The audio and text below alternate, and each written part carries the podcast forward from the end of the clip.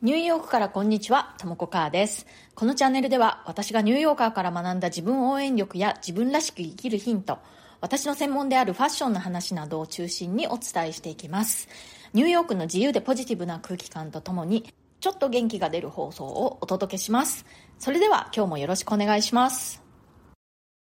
はい、えー、月曜日、新しい週の始まりですね。皆さん、週末はいかがお過ごしでしたか？これはね、あの、アメリカ人だと週明けは必ずね、How was your weekend? って言って、週末どうだったっていう挨拶をするんですね。で、特に親しくない相手でも、How was your weekend? って言って、最初、ニューヨークに引っ越したばかりの頃は、これに答え、なんて答えていいものやらっていう感じでね、その、職場の同僚とかそんなに親しくもないような相手に、How was your weekend? ってそんな週末に何したかとか、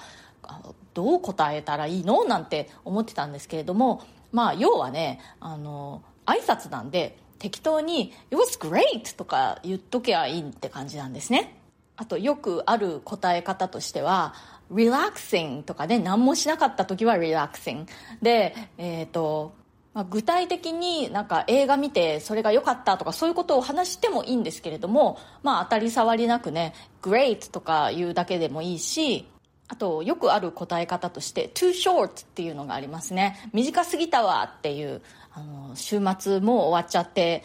残念だわみたいな感じですね。本当にね、あの、渡米当初はこの質問必ず月曜日には誰しもが、まあ挨拶だからね、聞いてくるんですけども、毎回これを聞かれるのがちょっと憂鬱っていう時がありました。ちょっとね、あの、文字通り、週末どうだったか報告しないといけないみたいな気分になっていたっていうので、ちょっとこう、重荷に感じてたところがあるんですけれども、まあ、単なる挨拶なので、さらっと適当に受け流しちゃっていいっていうことを分かってからは、もう何とも思わなくなりましたね。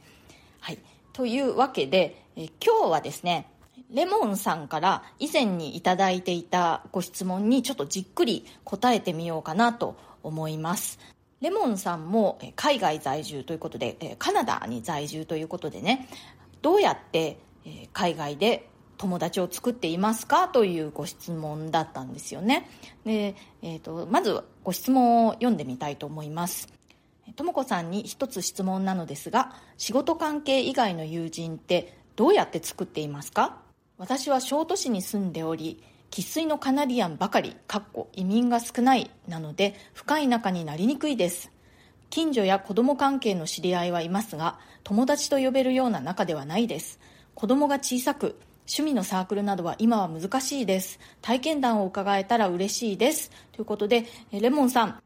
改めてご質問ありがとうございます。そうですね。あの、まず結論から言いますと、私がニューヨークで、えー、友達どうやって作ったかというのはね正直仕事関係っていうのがやっぱり一番多いなって思います。仕事の元同僚がだんだんこう友達になっていったっていう感じででまあニューヨークっていうところはみんなよく転職するんですよね。まあニューヨークっていうかアメリカというところは。で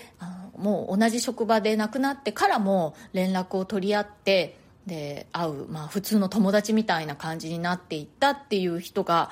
一番多いかなっていう気がするんですよね。うん。なので、ちょっとレモンさんのね、ご質問の仕事関係以外の友人ってどうやって作っていますかに、あの、ちゃんとお答えしていないんですけれども、とりあえずその仕事を通じてできた友人っていうのが一番多いっていう感じですね。で、それ以外の友人はですね、私の場合、趣味のグループを通じて友達になったという人たちがいます。趣味はですね私あのニューヨークに来てから三味線をずっと習っていたんですね。最近ここ何年かちょっとお休みしているんですけれどもそのグループを通じて、えー、お琴とね三味線を教えている先生だったんですけれどもあのいろいろお友達ができました。でもちろんね琴三味線なので、えー、日本人の生徒さんが結構多いので日本人のお友達がたくさんできたっていうことがあるんですけれどもそれ以外でもアメリカ人の人で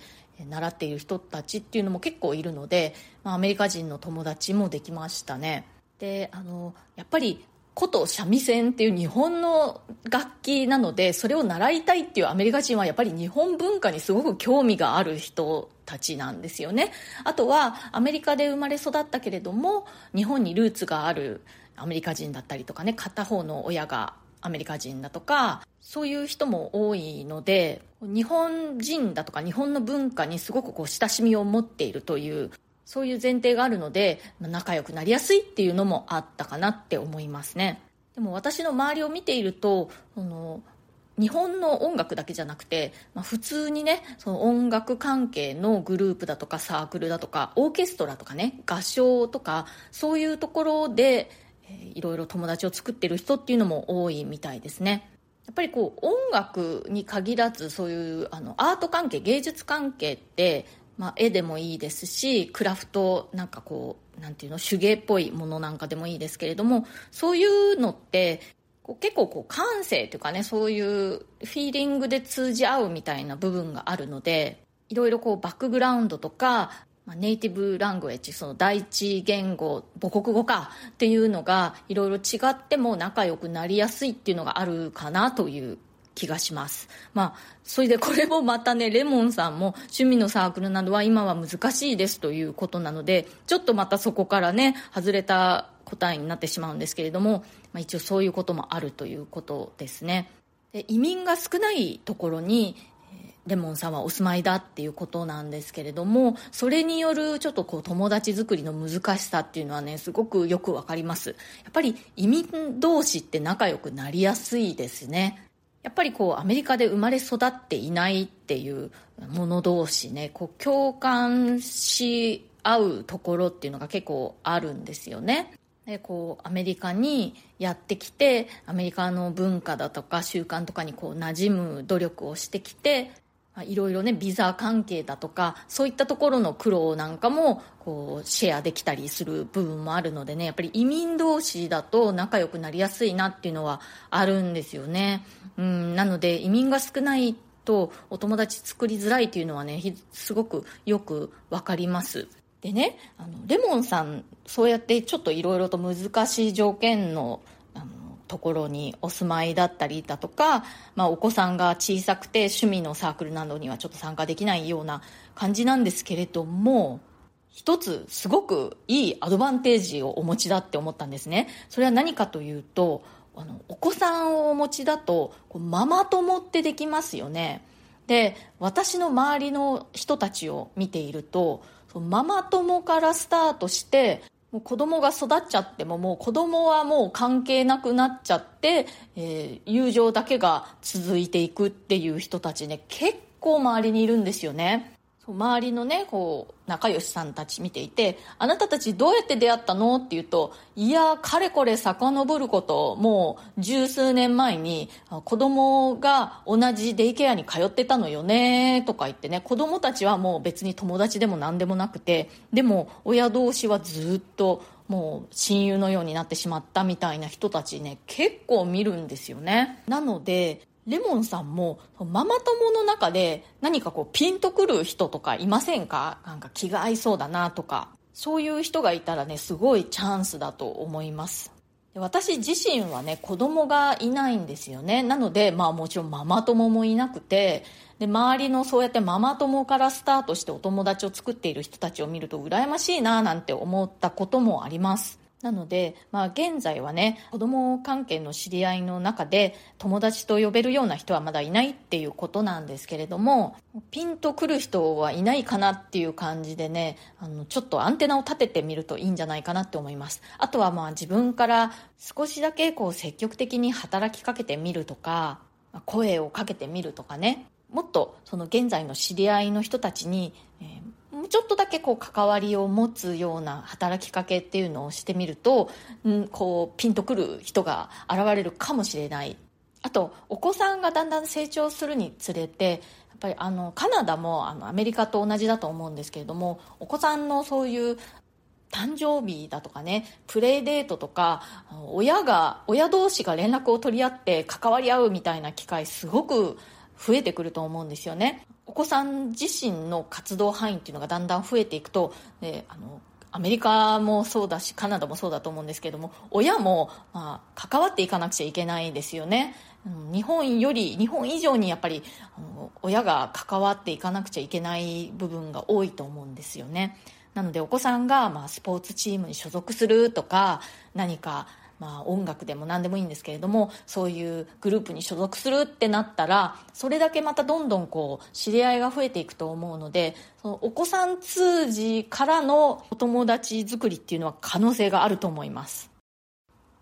あとねレモンさんあのペットは飼っていませんか？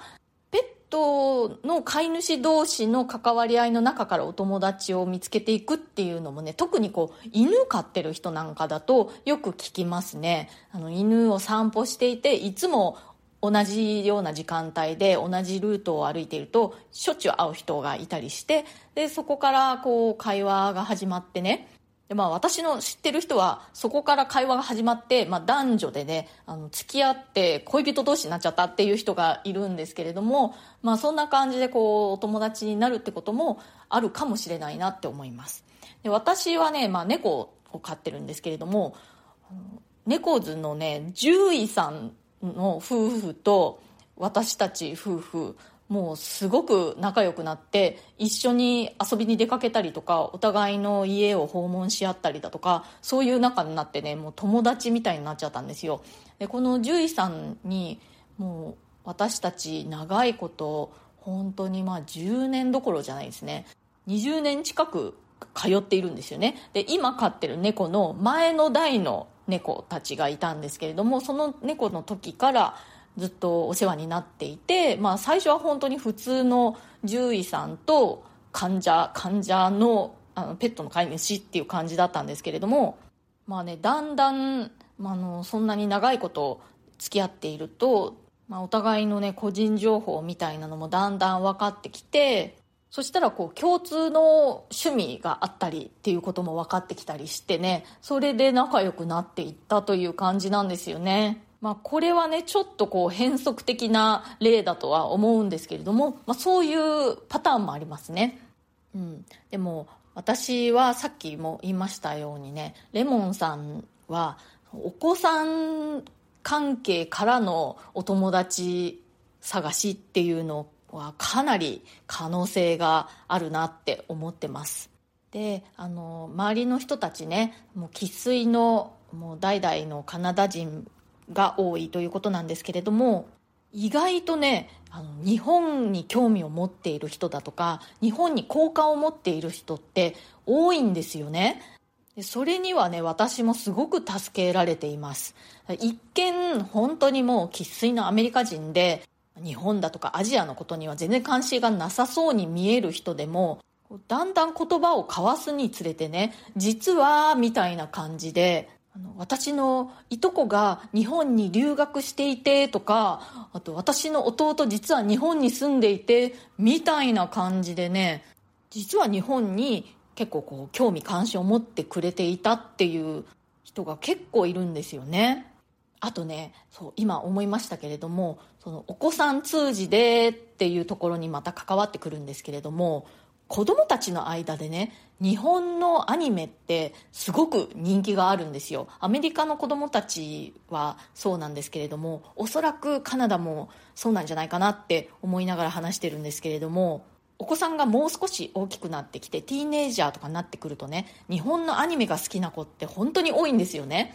でそうするとやっぱりお子さんのお友達の中ですご日本のアニメが大好きとか日本のそういうカルチャーに興味を持っているみたいな人たちが絶対出てくると思うんですよね。でそうするとやっぱりその親も自分の子供が日本のアニメが大好きだみたいな感じで日本に興味を持つっていうことねあると思うんですね。でこれはね結構あの小都市とか田舎に行っても割と子供たちって日本のアニメとか好きな子が多いなっていう印象なんですよね。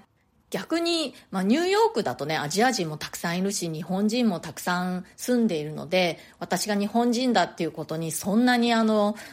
あの、食らいついてくる子はあんまりいないんですけれども、田舎に行くと、あ、日本人なの？アニメ何が好き？みたいな感じでね、食いついてくる子供とかいますね。なので、まあそういう子供の親御さんとかの中から気が合う人って出てくるかもしれないなって思います。まあちょっとね、あの気の長い話になってしまいますけれども、あんまりね、お友達いないなっていう時期があっても、ずっとそういうわけではないって思うんですよね。きっとそのうち、こう、出会いがあると思うんですよね。なので、やっぱり、自分からもフレンドリーに人に接していくとか、まあ、ちょっとだけこう自己開示を頑張ってみるとかね、もうアメリカ人なんかそういう自己開示がすごく上手だなって思うんですけれども、そういうことをしていく中でね、きっとピンとくる、こう何かこう気が合うみたいな人と出会えるんじゃないかなって思います。はい、コメントのお返しをしたいと思います。心躍る無駄は無駄じゃないという放送回。これはファッションに関してのお話でした。10月2日の放送でした。ヘーゼルさんからコメントいただいております。ファッションと少しずれるかもしれませんが、鳥のオリンピックでの荒川静香さんのあり方を思い出しました。彼女といえば、イナバウアー。オリンピックでも美しいその技を披露しましたが、ルール改正でほとんど得点にならない技だったそうです。やっても無駄。でもそれをやることが自分の演技だと心を決めて実行、そして金メダル。周りからは無駄に見えても自分が心地よくいられるならそれをやる勇気を持ちたいです。ということで、ヘーゼルさんありがとうございます。ねそう懐かしいイナバウアー。本当にね、美しい技だけれども、得点にはならない。でもわざわざ、えー、荒川静香さんがその技をね、取り入れたっていうことで、でもそれがやっぱり彼女らしい演技っていうことだったんでしょうね。やっぱり彼女は自分の心に正直になることで、そのイナバウアーをやっぱり演技の中に取り入れたいって思ったんじゃないかなって思いますね。そう、やっぱりね、こう無駄に思えても自分の心にとっては無駄じゃないことっていうのは無駄じゃないんですよね。うん、最近やっぱりこうコスパだのね、タイパだのね、効率重視みたいな言葉がすごく流行ってますけれども、そういった効率という面からは全然外れの答えなんだけれども、自分の心が、気持ちがイエスと言っていることってやっぱあるって思うんですよね。そういったところをやっぱどんどん排除していくと、それは本当にこの自分というその全体を大切にしているってことにはならないんじゃないかなって思うんですよね。うん、本当に究極の話を言うと、もう、あの効率とかね、そのコスパとかを重視するならば、もう生きてること自体が無駄って感じになってきますからね。本当何のために生きてるんだって感じになってきちゃうのでね、やっぱりその、この生きてることを楽しもうっていうことが大事なんじゃないかなって思いますね。うん、ヘーゼルさん、大事なことを思い出させてくださってありがとうございました。それから、テンテマとノーベル賞楽しみさんから、スマホ発表シーズン、スマホが安くなるシーズンだなと思っているので共感します。mRNA ワクチンの方がノーベル賞を取られましたが、インフルシーズンも来てしまいますが、いや、嘘かも。今シーズンの名古屋は今がインフルシーズンかも。実際妹の学校の文化祭をやめて休校になってしまっています。残念。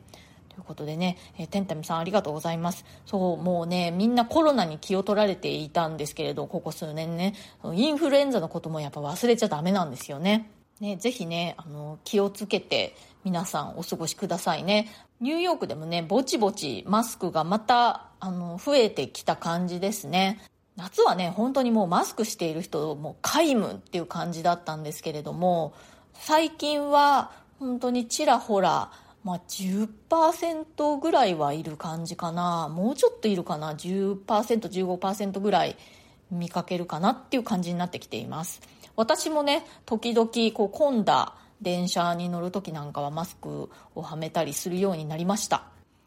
それから、みーさんから心躍る無駄は無駄じゃないってフレーズに力をもらいました。自分なりにもやもやしていたので、なんか吹っ切れた感じです。ありがとうございました。ということで、みーさん、コメントありがとうございます。今回はね、あの、前回読み方を教わったので、ちゃんとみーさん、あの、読めました。そうですよ。もう心躍る無駄はね、無駄じゃないんですよね。もう楽しむっていうことにやっぱり意味があるって思うんですよね。本当ねもうあの何のために生きてるんだろうとかいろいろ考え始めると本当意味ないっていう結論にたどり着いちゃったりすることもあるのでね、うん、あのせっかくやっぱりこの時代に今この時を生きているっていうことを楽しもうかなと私は思っています。やっぱりねこう生きているっていうこと自体がやっぱり貴重なことだし今この時代にこの自分で生きているっていうのってもうあの本当に今だけしかないことなんですよね。だからそれをすごくこうありがたく受け止めて楽しもうって思っています。みーさんありがとうございました。今日は、え海外でどうやって友達を作るかというレモンさんのご質問にお答えしてみました。いかがだったでしょうか？今日の放送が気に入ってくださったらご感想とかねコメントとかさらなるご質問とかありましたらぜひお気軽に送ってください。それからプレミアム放送も配信中です。週に2回以上通常放送よりももっと近い距離感で私の入浴生活の具体的な話や国際結婚の話だとかプライベートな事柄なんかについてお話ししております。このチャプターにプレミアム放送一覧のリンクを貼っておきますのでご興味ある方はぜひチェックしてみてください。お申し込みは Web 経由がお得になっております。アプリ上でお申し込みされますと手数料の分がねかなり割高になってしまうんですよね。なので、えー、ぜひブラウザを開いてウェブ上でお申し込みください。プレミアム放送一覧のリンクをクリックするとそれであのおそらくねあのブラウザーがポンって開くと思うんですよね。それを確認していただいてからお申し込みをするとウェブ経由でお申し込みできるという感じになってます。はい。というわけで今日も最後まで聞いてくださってありがとうございました。え良い1週間になりますように。それではまた次回、ともこかーでした。